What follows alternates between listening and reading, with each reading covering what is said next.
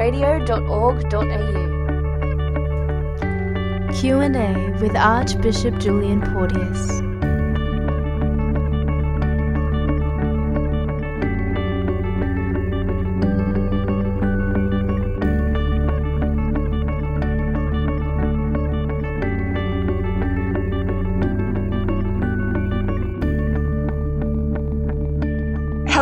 To another edition of Q&A with Archbishop Julian Porteous. We're broadcasting to you again from Hobart, Tasmania. You're here with Jess. And Alex. So, Your Grace, I want to start by reading to you a quote from the Ecumenical Patriarch Bartholomew, who met with Pope Francis in Jerusalem in May this year. And he said, We agreed to leave as a legacy to ourselves and our successors a gathering in Nicaea in 2025 to celebrate together after 17 centuries the first truly ecumenical synod where the creed was first promulgated. This is a pretty remarkable statement, Your Grace, and maybe we can kick off just by asking you to give us a bit of an overview about the current relationship between the Catholic and Orthodox churches. Mm. That, that, that is a very interesting statement indeed. As you're aware, um, Pope Francis went to um, to, Jerusalem, and uh, he, he, really um, wanted to take the opportunity to, all, uh, apart from meeting with Jewish leaders and Palestinian leaders, to also take the opportunity to meet with the ecumenical patriarch Bartholomew, and they they met together, and it was the uh, ecumenical patriarch who who came forward with this statement. So obviously they had discussed it among themselves, and uh, it, it, it highlights a number of things. Firstly the fact that it's it's a, it's a, an overture from the Orthodox Church to the Catholic Church to say, what about us meeting together um, as we did 1700 years ago to at, at, Nicaea. Nicaea is in modern Turkey, and uh, and he, he was proposing there that that council, which was which we know so well because we always say the Nicene Creed, and so that was the statement of faith that was, um, if you like, hammered out at the uh, Council of Nicaea and really became the, the, the, the, clear statement of orthodoxy, if you like, the statement of this is what we believe, this is how we understand, particularly the nature of Christ and the nature of, of this uh, salvation and the, and the nature of the Trinity. So it's a very important clarification of uh, what are the essential things we believe in uh, as as Christians. In this case, as both Catholics and Orthodox, we both hold very clearly to the Nicene Creed as being a fundamental formula uh, of our faith. And so the ecumenical patriarch was saying, well, it would be very good for us to come together to, uh, if I built around this common uh, expression of faith and to, to meet together. And this, I, I think, could be a very probably more a symbolic action than anything else. I don't know whether they would necessarily, they don't need to develop a new creed or anything like that. We've got, we've got a creed, but what it would be would be a very significant expression of the fact that the Orthodox churches and the Catholic Church coming together eh, built around the common faith that both churches share. And I, I think symbolically, I think it would be something of, of some significance, um, a sign of a desire for the Orthodox world, the Catholic world, to be drawn together, united in the common faith that we both share. Just taking a step back for the moment, Your Grace, what do you think are the key theological problems that separate the Orthodox and Catholic Church, and what prospects do you do you hold for their resolution in the future? Yes, so the, the story of the um, what eventually be called the Great Schism, which took place, um, if like formally in 1054, when when um, uh, unfortunately both uh, the, the the Pope at the time and also the uh, the the uh, head of the Orthodox Church in Byzantium um, both basically excommunicate each other. It was just the relationships had so broken down that uh, that they they issued mutual um, excommunications. It was a very sad moment for Christianity because it came about through a whole lot of unfortunate things. I mean, there were terrible things that the Catholic Church did. At one stage, a whole group of crusaders came into um, Constantinople and and uh, basically sacked the city. And, and, really, there was no excuse for it. It was that was just uh, something that left an indelible uh, mark of of, uh, of, of hurt and of pain in in the Orthodox world, which they still uh, feel acutely today. And there were there were things like this that happened partly because the uh, the church was really centered in two locations. It was centered in Rome, and obviously under the Pope, the successor of St. Peter. But the church in the east, in Constantinople, had grown and and was uh, was very uh, alive and and uh, had a very strong tradition. But they'd become separated historically. They'd become separated culturally, and so there was this um, breakdown in in communication led to the schisms. I think it's important to say that, as I was saying before, really with the uh, Orthodox Church, uh, the Catholic Church uh, shares uh, the vast bulk of common belief, particularly around, as was said before, the Nicene Creed. And even though uh, an Orthodox liturgy may look very different to a Catholic liturgy, the elements, what they're doing is essentially saying the belief, the understanding of, of the nature of the liturgy, uh, is, is essentially the same. So it's not as though we've broken away and taken two quite divergent views doctrinally. There are some small technical doctrinal issues like the filioque and so on, but they're, they're relatively minor. The, the main issue is really a political breakdown, a breakdown of uh, recognition of leadership. Um, and one of the things that has happened too historically is that a lot of the Orthodox uh, world uh, has become more centered in national churches. Again, there are a lot of historical reasons for this. So you have the, you know, the Russian Orthodox Church, the Greek Orthodox Church, the Serbian Orthodox Church, and so on. So there's not one central um, leader of the Orthodox world as there is for the Catholic world. So mm. there are some differences like that, which make it a bit more difficult uh, for union to be achieved keeping in mind these difficulties and also uh, the history, the length of time it's been since the schism took place, have there been efforts to reunite? There have, yeah. There was there was a number of efforts early in the peace to um, to see if, the, if they could come back. There were there were uh, proposals put at a couple of con- uh, councils that were held in in uh, in the Catholic Church, um, but they never were able to affect any uh, any significant reunion, and after a while, they just fell away. They were just found to be too difficult, too hard. However, in more recent times, there have been quite uh, important efforts to to rebuild unity with the uh, with the Orthodox world. Uh, it was one of the things that emerged very clearly from the Second Vatican Council, and it was taken up and it's been taken up very much by the Catholic Church to say this is this is one clear objective that we have as a church to see if we can rebuild the um, the unity with the Orthodox Church. And so, for instance, in 1965, uh, Pope Paul VI and the Ecumenical Patriarch of Constantinople, uh, Athenagoras uh, First, uh, formally nullified the anathemas, the excommunication acts of 1054. Uh, so they very deliberately say we we now nullify these; these no longer should be seen as, as an obstacle in building our relationships. And there have been quite a number of significant meetings between the Pope and, and various uh, leaders within the Orthodox tradition. So at the top level, there's serious effort to, to try to rebuild the unity. And there's a, a movement towards unity, which I think this action in Jerusalem reflects, that gives us hope to say that this is the direction we're going in probably to look for full structural unity would be too much to hope for, like one church now united, Orthodox and, and Catholic. But certainly we can build so much more unity and, and come to so much more mutual respect. And I think that's the direction.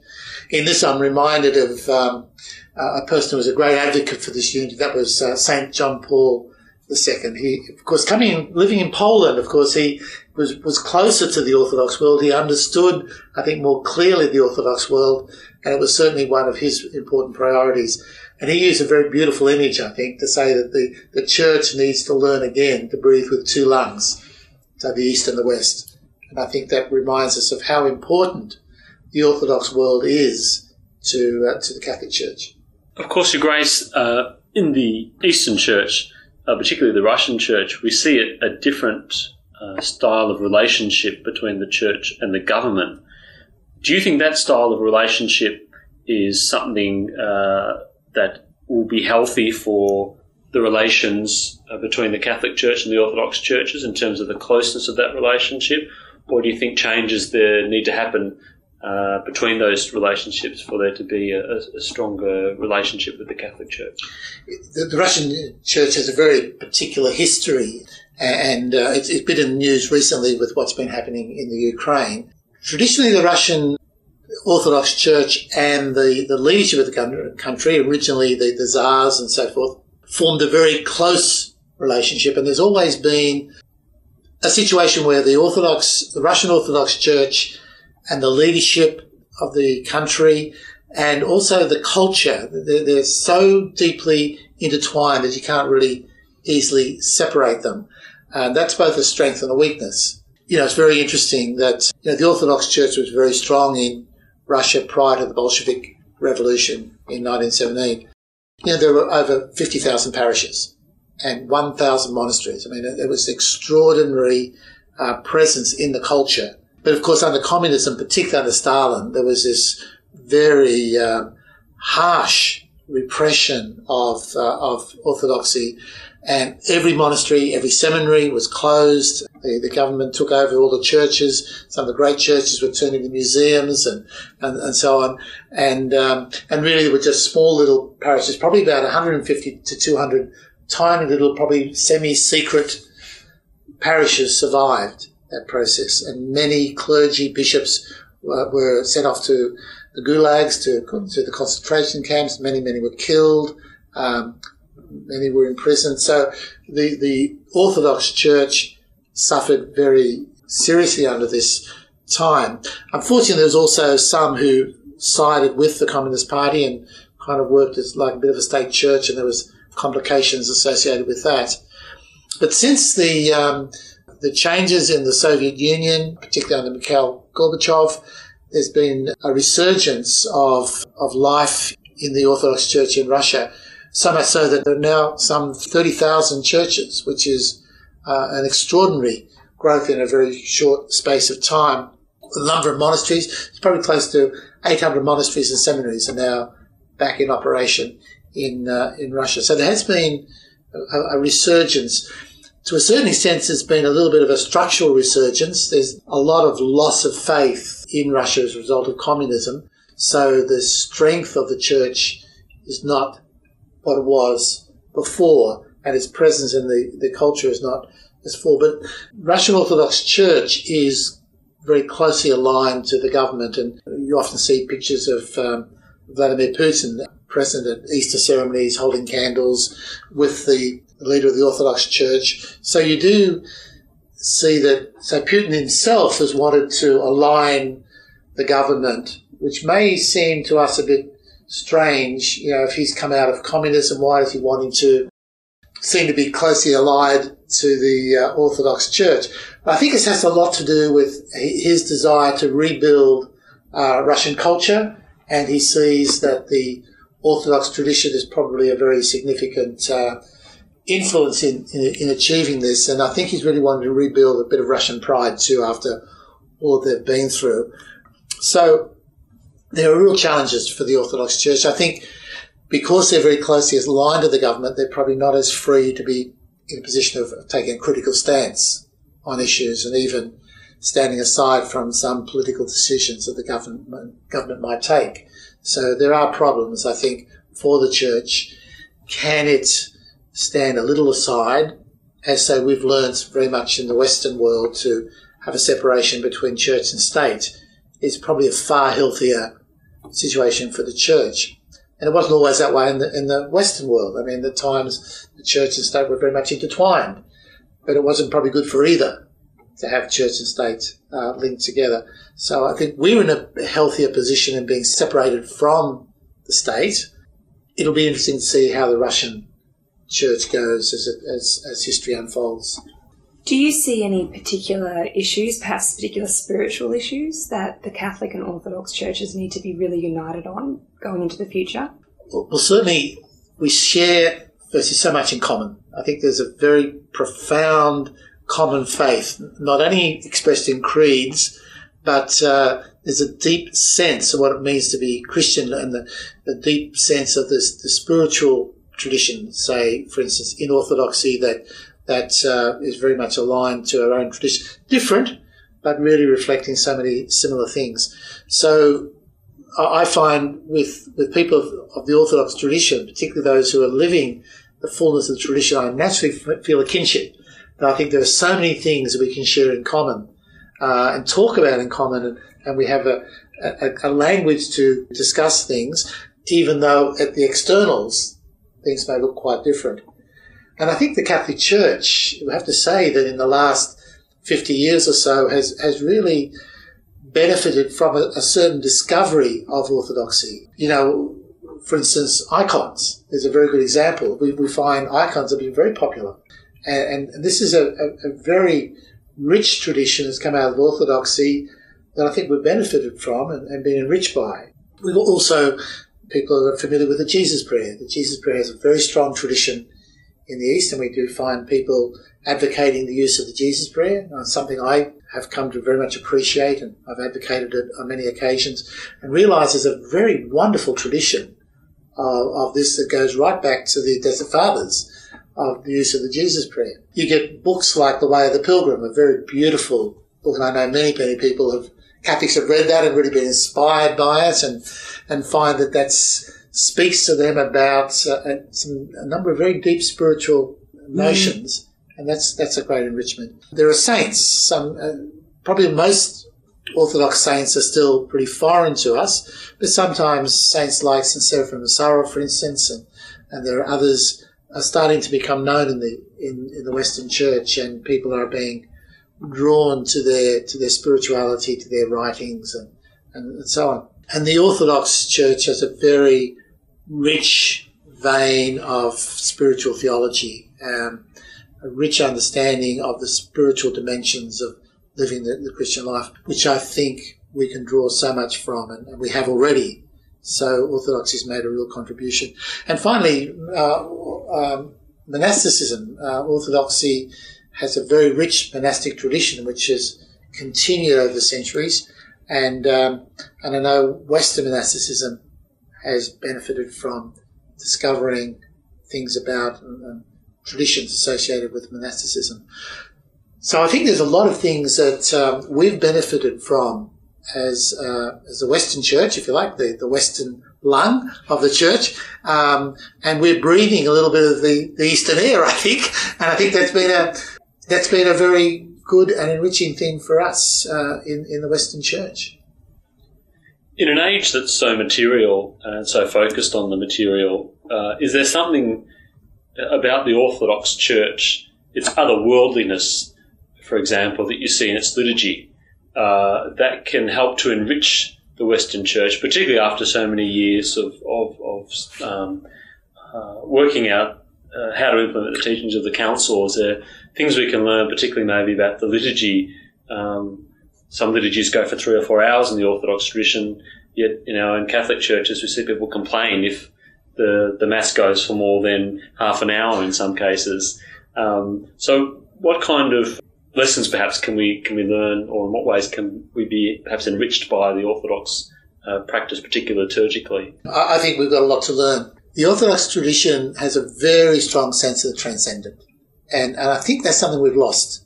I, I think we, have um, we've we've become a little bit more focused on, if you like, the horizontal level rather rather than the, the vertical transcendent level. When you go into an Eastern liturgy, it is all about entering into heavenly worship. It's all about joining the angels and saints in the praise and worship of God. And it, it sort of transports you into the heavenly realm. Um, and I think we've got a lot to learn. I think our own liturgy is meant to do the same thing. We have the, the we, we sing the, the song of the angels, holy, holy, holy. Um, we have the Gloria. We, we have a lot of things in our liturgy that reflect this transcendental dimension to the liturgy. But I think it has been something we've lost, and I think the Orthodox uh, tradition could teach us about this element of, of the transcendent uh, in, in our liturgical practice. While we understand that the Orthodox Church is in a part of the world that um, has not been westernized to the same extent as our own our own culture has been, do you think that they face some of the same issues that we do in the future with materialism, loss of faith, secularization? I think that's going to be a great challenge as uh, as Russia goes forward. It, it, there's no doubt that uh, materialism is is becoming a stronger feature.